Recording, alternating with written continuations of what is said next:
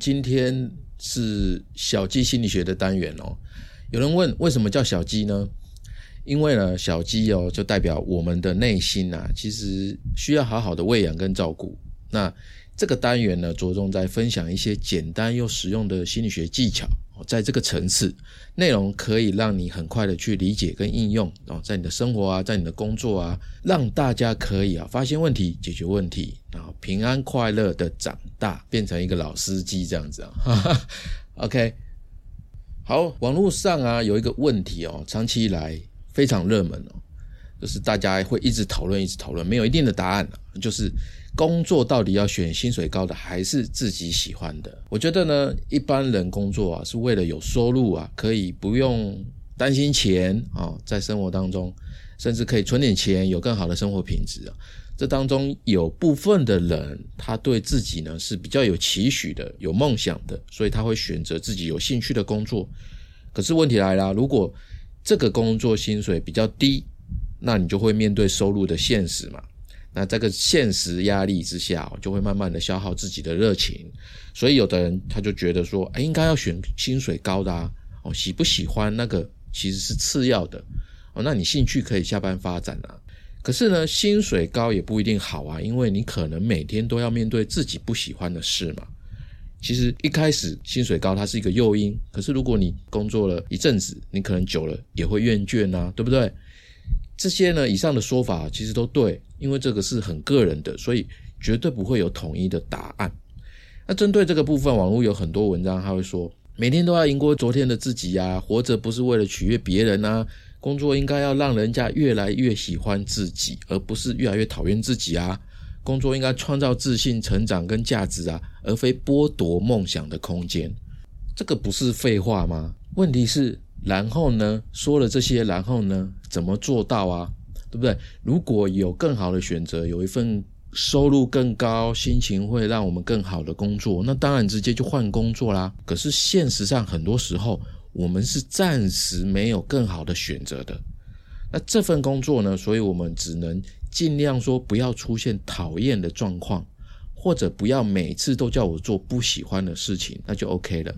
不管现在这个工作啊，你喜不喜欢，薪水高不高，我们有时候都会在工作中出现讨厌的环节或内容嘛。那对于碰到这种不喜欢又不得不去做的事情，有没有办法做得比较轻松一点，做得更好一点呢？啊，有。那我们今天就来分享一下，针对这个部分哦，有几个做法，多去尝试就可以改善状况哦。大家可以先想一下自己的工作经验啊，而且。它不只是工作，生活当中的其他事情啊，一样也有可能发生我们不喜欢的部分嘛。这几个方法你也可以同样的带入哦。好，首先呢，我把不喜欢的事情分成两种，然后再分别来讲他们不同的办法给大家参考。第一个呢是不喜欢，但是你必须要做出有成果哦，有成绩。那第二个就是不喜欢，但是呢你不太需要，呃，一定要有成果。我们先来讲第一个部分哈，有些事情我们再不喜欢，也必须要做出成绩嘛，对不对？特别是工作，比如说你不喜欢现在这个专案的客户窗口，但是你也必须把它服务的好好的，对不对？因为不止你啊，你还有其他的同事跟你一起在做这个专案啊，如果不小心出了问题，那整个团队的绩效是不是就可能没有了？对于不喜欢的事情，其实最难的不是事情本身。而是去怎么克服我们自己内心的那种抵触感，因为你就是不想做嘛，不想做这件事，不想接触这个人，等等的，不想做，但是又必须做，那自然我们心里就会很煎熬。所以只要解决你心里的不舒服，就能够减少我们抵触的情绪。这样的话，我们的压力就会减少。压力减少的话，我们自然就可以发挥的比以前还要更好，对不对？那针对这个部分呢，其实有三个做法就可以改善这种状况哦。我们先来讲是哪三个，然后再一个一个讲细节的部分哦。第一个是自己定期限或者是规则，第二个是给目标追加更多的意义感，然后第三个是从结果倒推哦。这三个我们一个一个来讲。第一个，自己定规则或期限哦。因为人性啊，在面对喜欢的人事物啊，最好像时间停止一样，都会希望可以持续的下去，永远跟他在一起，可是面对不喜欢的，就刚好相反了。最好永远都不要让我碰到，不然就是碰到了，越快结束就越好。如果还永无止境的做下去哦，那就会很痛苦喽。好，这个就是人性啊。我们现在讲规则的部分。假设我我们是同事啊，我跟你是同事，我喜欢吃辣，我不管吃什么，我都要加一匙辣油，我都我就会很开心。但是呢，偏偏你不爱吃。可是如果每次中午吃饭我都要揪你，然后不管吃什么我都强迫你加辣，那你肯定每到中午的时候，你都看到我就会躲，对不对？你都不会跟我一起吃了嘛。但是如果我跟你说，平常中午跟我一起吃饭，你不吃辣没关系。但是只要我们一起去吃这一家的面摊，你就一定要加一匙才会好吃，因为他们的辣椒酱啊是老板自己做的，自己特制的哦，外面买不到哦，你一定要试才不会后悔。那你是不是就比较愿意呢？至少加一匙嘛，顶多就是一匙这一餐而已。我们又不是天天中午在吃这一家面摊哦，搞不好你就这么一试，结果就开启了吃辣的天分。这个规则的部分啊，就是如果。状况允许的话，你可以自行定一个规则，什么可以，什么不可以，用接受的条件，或者说用游戏规则来增加你对事情的掌控感。这是第一个。第二个呢，就是期限。譬如说，你正在做自己不喜欢的业务工作，底薪是不怎么样啦，每天跑业务呢又很累，那主管呢又逼很紧，但是呢，哎，他的绩效奖金很好，而且。哎，年底快要到了，年终奖金听说今年有三个月，那你听到呢，你就自己可以盘算嘛，在心里面告诉自己说，反正我做到年底，年终领完我就不做了，哦，剩三个月还可以好好拼一拼，因为这三个月有了时间的期限，所以不喜欢呢，就变成了一个暂时性的东西，暂时性的事情了。那这样的话，人的心里啊，就可以比较能够接受，比较能够承受。那以上呢这两个方法哦，规则跟期限呢，其实常常用在商业的手段上面哦。譬如说原价一二八零，特价九九九，限量九十九组啊，时间只到哦明天哦，他们都是给人一个数字上的确定跟比较心态，来缓解啊一般人的内心不安，还有或者是刺激他说哦这个东西很便宜耶，赶快要去拥有。可能本来听到原价他是不想买的，但是特价他就想要拥有了。这个心态上面就会进行转换。如果呢，你能够掌握这个人性原理啊，在做事还有管人哦，带领团队啊，就会变得非常有用哦。哦，所以第一个是自己定规则或期限，那第二个呢是给目标追加更多的意义感哦。如果你给做的这件事情一个目标哦，给他加了更多的意义的话，不喜欢的感觉啊也会降低很多。甚至你还可能会变得喜欢它哦。譬如说，你不喜欢现在的工作，但如果你把这个工作的意义设定成我要在五年内哦，五年是利用刚刚第一个期限的方法嘛哦，再加上这个就是五年内存好头期款要买一间房子，那你设定了这个目标，你还可能更为积极的主动去做很难但是奖金很高的项目，所以它变成一个变相的鼓励刺激的方法。你就给他更多的意义之后，你就会更愿意做这件事情。可是你可能会问啊，如果我想破头，不知道做这件事情到底有什么意义，怎么办？很简单，你就把这件事情的所有关系人全部列出来，然后写写什么呢？写我做这件事情对他有什么好处？我不是为自己，而是为谁而做？因为我们讲意义感哦，意义感的核心，很多人都会以为是为自己。其实这个是错的，意义感的核心永远是别人。我们为谁而做？为他人而做。至于为什么这个部分哦，有机会再跟大家解释啊。反正你只要先记得，意义感的核心永远是为他人而做，然后你从这个部分去找就对了。而我突然想到，给目标追加更多的意义感哦，这个对全职妈妈也很有帮助哦。就是我我之前有几个个案遇到在家带小孩的妈妈。就他们其实都是非常优秀的职场女性哦，她们都有自己的专长跟技能，在家带小孩之后啊，她就慢慢的变得不开心了，因为她的职场能力没有地方发挥哦，因为那个是他们自信心的来源嘛。可是假设如果让他们回到职场上的时候，之前的沮丧跟忧郁啊，就都会消失。这是因为哦，我们人性当中哦，就是在一件事情里面，为了谁去发挥出自己的优势能力啊，就非常重要。这个是生命本身的需求了。如果全职妈妈哦，能够在家带小孩的这件事情当中，去重新定义她的工作，跟重新定义带小孩这个事情有什么样的意义感，不是只是为了小孩，而是为了什么样的事情哦，他可以去寻找、去思考，那这个沮丧跟忧郁的情况哦。就会舒缓很多。好，这个是第二个，给目标追加更多的意义感哦。第三个，从结果倒推。前面讲了这么多啊，都是从起点到终点，有这个意识在啊。因为终点就是最重要的啊，因为你必须要有结果嘛，不然你整个过程都是白做啊。所以啊，为了要达到说我们要的结果，怎么样才能够真的把它做出来呢？好，那就是反过来。我们从终点到起点，用你的逆向思维，从结果倒推，然后去导出所需要的步骤跟资源，再按步骤呢把成果做出来。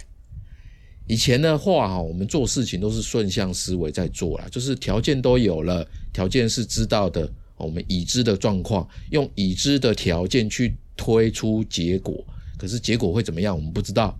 那现在呢是逆向思维来做事情。我们先设定我们要的结果，然后条件的过程我们不知道，所以我们用结果我们要的结果来倒推我们需要什么样的条件。很多早期啊，你看像大企业啊，他们都是先买厂房设备，然后开工厂哦，去生产商品，然后再推到市场上去卖哦，砸广告啊，干嘛的，去吸引很多想要购买的顾客去购买。这个是过去传统商业思维跟方法了。那如果你进入这样的公司，你很容易就变得跟这样子一样的思考习惯嘛。但是现在时代已经不一样啦，因为网络的关系，资讯的发达，变化很大，不确定性增加了，速度也变得更快了。以前顺向的思维行不通了，你需要有更多的弹性、更快的变化速度。你看现在有很多一两年就做起来的大型企业，是不是刚好相反？他们都是先锁定我有什么样的客户，先做市场调查，然后为他们去建一个市场的呃一个雏形，然后开始加以推广，哦，增加更多的客户，最后你拿到了订单，再去建制你的工厂，这个就是倒推你的布局嘛。现在大部分做事情很厉害的人，其实他的能力也没有强到哪里去，就是说他其实差别是在这边，他很擅长用逆向思维来看待所有的事情。他看待的事情的顺序啊，跟我们不一样，所以如果我们也能够养成逆向思维的这个思考习惯哦，那你就会在工作、学习还有生活当中有很大的弹性跟机动性，那你在各方面成功的机会就会高很多。那逆向思维哦，其实网络上也有很多人在讲啦，但是讲实际可以训练这个思维的方法，很少人提到。有没有呢？其实有哦，步骤很简单，大部分的状况都可以适用。总共有四个步骤哦，我们一个一个来讲哦。第一个就是设定结果嘛，想当然的，我们要知道结果是什么啊，所以要先设定好你要什么样的结果，然后你所有的安排都是围绕这个结果去展开的。比如说，你要给自己设定这个目标是全勤，好，我们以这个目标来讲的话，所以第二步倒推整个步骤，就是从全勤来讲。我应该要做到什么？哦，我要去设定，结果设定好，我就是要全勤嘛。然后你就开始倒推，所以应该是要早起，不要迟到，要搭到捷运，哦，骑车开车不要遇到堵车，车子不要坏掉等等的。这个时候啊，其实就是在预演的阶段，就是正式还没开始，可能是明天嘛，明天开始。所以我今天晚上我要先预演所有的阶段，在我的大脑当中先预演，哦，预先假设我们会顺顺的走，哦，你会很清楚说，为了产生。这样的结果有哪些步骤是必须要的？这样的话就可以精准的把时间还有资源投入在这些必要的步骤上面。好，前面讲我们第二个是步骤是顺顺的嘛，可是通常现实生活不一定什么事都是顺顺的啊，一定会发生什么情况会阻碍结果实现嘛？诶，所以第三个部分啊，就是在预演的阶段啊，我们就要先知道，诶，如果跟现实有落差的话，就是有状况题的话。我们这时候就要想，什么情况可能会影响你的结果实现啊？假设我我目标是全勤嘛，可是如果明天早上没有早起的话，可能会是什么原因让我没有早起呢？哦，你可能会想说，哦，如果是闹钟没响，哦，如果是熬夜晚睡，如果是睡不好，你就可以把可能的阻碍原因一个一个的把它列出来。这是第三个步骤。那第四个呢，就是说我们前面列出来，对不对？我们就要开始 checklist 检查这个清单。哦，我们把它做成一个清单。哦，你要检查它，去避免可能的失败嘛。这是做最坏的打算。哦，所以在这里就要做备案来准备啊。状况题，譬如说你今天要早起打卡，那你的检查清单会有哪些呢？第一个是闹钟没响或者是坏了，那你需要在睡觉前检查闹钟有没有坏掉。好，第二个睡得太晚起不来，那你就是设个上床时间的提醒。哦，如果是浅眠的话，那你就买一个容易入睡的枕头，让自己的睡眠品质好一点。这个检查清单呢，就是针对哦发生什么状况啊，会阻碍结果的实现这些因素哦。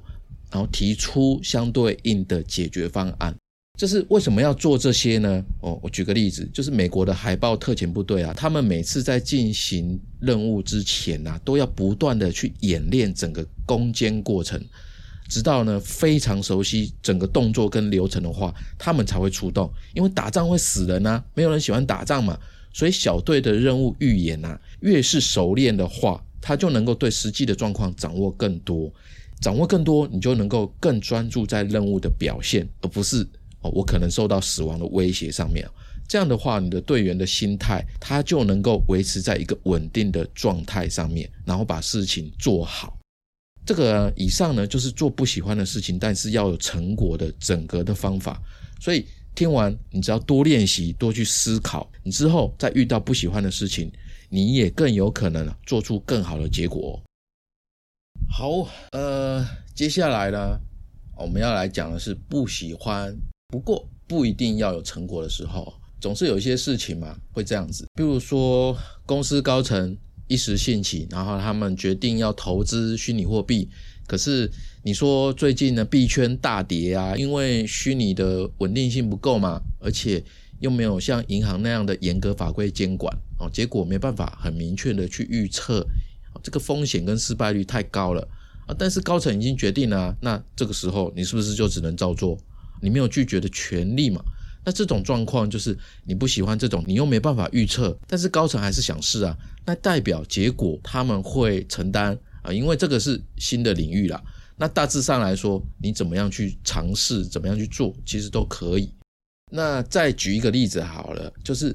比如说去澳洲度假打工，除非你很爱澳洲，去那里找工作机会，不然飞那么远去打工，只是为了要快速存到钱嘛，不太会需要你去成为打工度假很强很专业的一个打工人嘛，这只是一个过渡工作，你不会做一辈子，而且因为。工作的内容单一嘛，大多是培养不出来专业能力的工作。那你说英文能力，其实很多时候你是不需要讲什么英文的。哦，对于类似这种不喜欢但没有一定要有什么样具体成果的事情，我们怎么样可以让付出的时间变得更有价值呢？你可以想一想哦，自己曾经的经验，或者是你现在正在这样的状况的话，你可以自行带入以下所说的。那我建议的部分呢，有两个。就是第一个，他是在做事情的过程当中去观察整个过程，而不是关注结果要怎么样。这个来解释一下，如果这份工作你刚好不喜欢哦，你只是暂时做的，你就可以把它当做培养自己能力的一个时机哦。观察力，观察力是很多能力变得优秀的大前提哦。这里说的观察呢，是指。你刻意的去关注你正在进行的事情，去看看说跟这个事情所有参与的角色哦是怎么样做事情的，谁做得好，好在哪里？这件事情为什么这样做？去实验一些不同的方法，所以把重心放在观察整个过程，而不是结果做得有多好。你在这个过程当中去提取经验，去增加你的理解能力、解决问题的能力，来得到个人的价值提升。我们前面这个是讲的是一个概念，对不对？那第二个就是说，哎，怎么样具体的去做到呢？哦，有一个方法就是用框架的方式来运作。我为什么讲框架？其实因为它没有什么专有名词啊。你要讲框架也可以，或者是讲其他的名词也可以。那基本上其实就是累积这些经验，然后把它系统架构化。把它架构起来，然后复制到下一件同样类型的事情上面去用。比如说，我其实很不喜欢跟人家交际应酬嘛，可是生意总是要谈出来的嘛，总不能每次要谈就先要克服自己不喜欢的这种心理感受。那为了要克服这样的不喜欢，那是不是每次都要先消耗很多精力脑力呢？那这不是先累死自己吗？怎么样去跟人家谈？哦，不用说有什么样的好结果啦。所以啊，为了要解决这样的问题，我就把每次跟人家谈事情的经验整理成了一个过程，把它顺成一个合作谈判的框架流程，把它系统化。哦，就是谈判准备开始谈判，谈判结束的一个标准流程应该是怎么样的？你可以画出来，或者是你可以单纯的在脑中去进行这个部分的架构，比如说。谈判前要做哪些准备呢？哦，你的主推方案是什么？备用方案是什么？我的底线是什么？对方的底线是什么？对谈的时候，我要知道哪些讯息？然后我应该要问哪一些问题？这些等等的资讯呢？把它组织起来，它就会慢慢的建构起一个谈判的专属谈判的知识系统架构。那以后啊，我再遇到同样的事情，我是不是就不用想太多？我只要照着这个框架去做就好了。那其他的事情其实也可以照这样的方式去举一反三哦，再复杂的事情都能够化繁为简。那你说，那你就照着框架，一定每次都能够成功吗？当然不一定，当然不一定，可能十次有两次失败，可能一开始十次里面有五次失败，这都不一定。但是你要把时间拉长，因为这个是长远的事情，不能短时间去看而已。哦，长远的来看，它对你的这个成功几率来。来讲，跟你所消耗的时间跟心理的感受，我觉得它具有一定的价值去做。所以你这样去看的时候，框架的存在意义就会非常的高。哦，你有这个框架，第一个它就是事情可以直接进展的很顺利嘛，因为你有准备。哦，第二个就是我关注的地方本来是。哦，我我不喜欢哦这样的情绪的感受，我要在挣扎这这样子的时间，我有这个情绪压力，我把它变成说，哎，我怎么样把这个框架变得更好，把它更完善？这样的话，我每次谈完就会有新的经验，对不对？如果新的经验刚好符合，可以去让这个框架变得更完善的话，那是不是时间一久了，我的谈判水准就会提高很多？就算我不喜欢，一开始不喜欢做，可是。这个谈判的能力，它也会被你磨成一把利剑，可以增加你的武器哦，增加你的个人能力哦。那当然，这个只是拿交际跟谈判来举一个例子啦，套用到其他的事情也是一样哦。如果你去想哦，你去想，就是如果从不喜欢的事情当中还可以获得自我提升，这种满足跟快乐啊，它就会直接降低你原本不喜欢的感受。慢慢的，你也就不是那么在乎自己到底喜不喜欢了，你的抗压能力就会增加，而且搞不好你会变得喜欢。好，以上哦，就是我们在工作中或其他的事情哦，出现了讨厌的环节或内容，碰到这种不喜欢却又不得不做的事，我们知道了有办法可以做得更轻松一点，做得更好一点。好。我觉得所谓的成长痛就是这样啦，不舒服其实是成长的一个讯号哦。我们要这样子去看待它。不喜欢的事，有时候反而对我们是有帮助的哦。我们可以当做是老天爷为了要让我们变得更好，所以赏赐给我们一个机会去取得经验，增加我们的生存能力，提升我们的生活品质。当然，如果有更好的选择。那不喜欢的事情，你可以直接跳过啊。不过很多时候我们没有太多选择，对不对？尤其是碰到生存上面的问题，我们就不得不去做啦。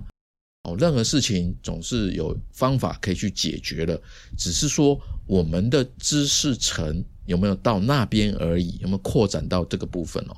如果因为不喜欢的事我们遇到了，我们就瞎做乱做，那结果一定就是 GG 了嘛，对不对？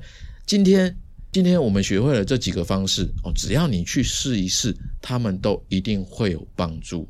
好，以上啊就是今天这一集。如果你喜欢，请记得帮我留五颗星，还有文字评价，也欢迎赞助我五十块一杯下午茶。你的任何一种支持都是我持续创作的动力哦。如果你的工作职涯或者人生彷徨需要解惑，可以在好好听你说的官网右下角有一个聊天功能，随时都可以跟我预约。我们今天就到这边，下周三晚上七点，小伙伴们不要错过喽！再见，拜拜。